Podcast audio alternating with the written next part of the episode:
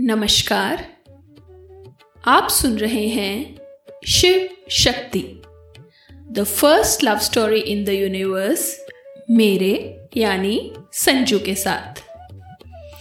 पिछले एपिसोड में हमने देखा कि किस तरह शिव और सती का सामना होता है। तो आइए अब इस कहानी को आगे बढ़ाते हैं। सती घर पहुँची तो थोड़ी उलझी और खोई खोई थी। वो महल में तो थी, लेकिन उनका मन और मस्तिष्क अभी तक आज हुए घटनाक्रम को उधेड़ने और बुनने में इतना व्यस्त था कि उन्हें अपने आसपास अपनी बहनों, लक्ष्मी और सरस्वती की उपस्थिति का भी भान नहीं हुआ। वो उन्हें बिना देखे ही अपने कक्ष की ओर चली गई। हमेशा हंसती मुस्कुराती रहने वाली सती के मुख पर इतने गंभीर भाव देख लक्ष्मी और सरस्वती चिंतित हुई। और जब उनसे नहीं रहा गया तो दोनों सती के पास गई और पूछा, सती, क्या हुआ है? पिताश्री ने कुछ कहा क्या? या माता ने देर से आने पर फटकार दिया है? नहीं तो। ऐसी कोई बात नहीं है। आप व्यर्थ ही चिंतित हो रही हैं। मैं बिल्कुल ठीक हूँ। लक्ष्मी ने सती के मुख को धीरे से उठाया और उनकी आँखों में देखते हुए बड़े स्नेह से कहा, नहीं सती, कोई तो बात अवश्य है जिसने तुम्हें व्यथित किया है। तुम्हारे कोमल मुख पर यह गंभीर भाव हमने पहले कभी नहीं देखे। हाँ सती, अवश्य ही कुछ हुआ है। तुम्हें इस तरह देखना हमारे लिए कष्टदायक है।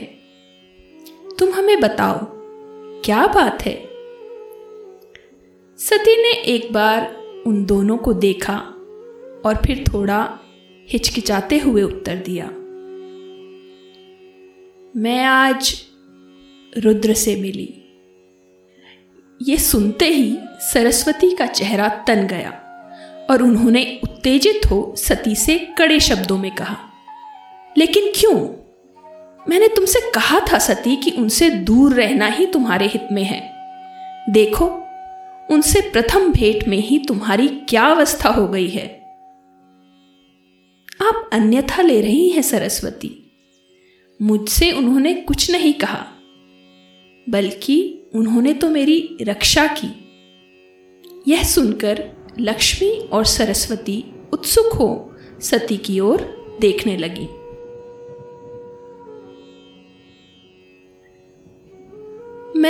चिंतित या व्यथित नहीं हूँ। बस उनके गहरे आकर्षण से विस्मित हूँ। क्योंकि मुझे समझ नहीं आ रहा है कि वो क्या कारण है जो मुझे इस तरह उनकी ओर खींचे जा रहा है। तन पर वस्त्र के नाम पर बाग की खाल है। आभूषण की जगह भुजंग है गले में। शरीर पर इत्र नहीं शमशान की विभूति है।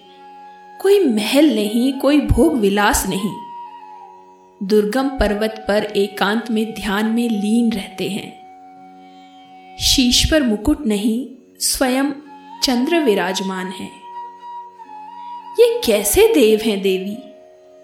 और क्यों है इनमें इतना आकर्षण?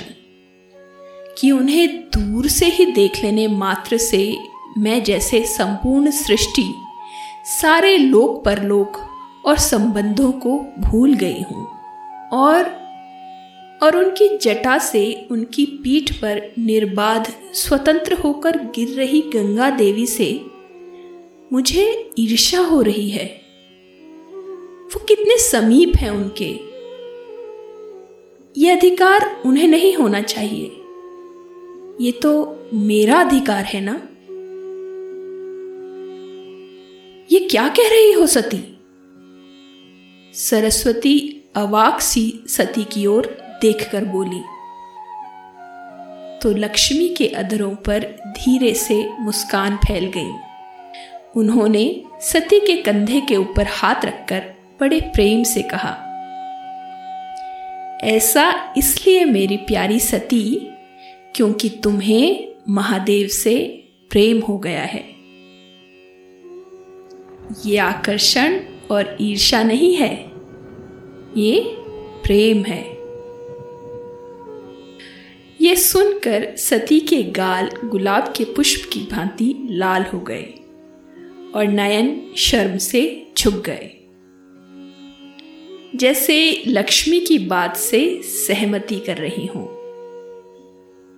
लेकिन फिर थोड़ी देर चुप रहने के बाद सती ने स्वयं से ही पूछा, मैं तो उनसे प्रेम करती हूँ, किंतु क्या रुद्र मेरे प्रेम को स्वीकार करेंगे?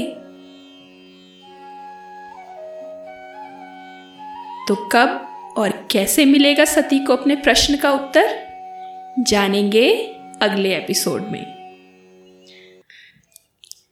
आप Shiv Shakti the first love story in the universe podcast को स्पॉटिफाई जियो सावन और गाना समेत सभी प्रमुख पॉडकास्ट प्लेटफॉर्म्स पर सुन सकते हैं। और आशा है आप इसे फॉलो और सब्सक्राइब ज़रूर करेंगे। मेरे साथ बने रहने के लिए धन्यवाद।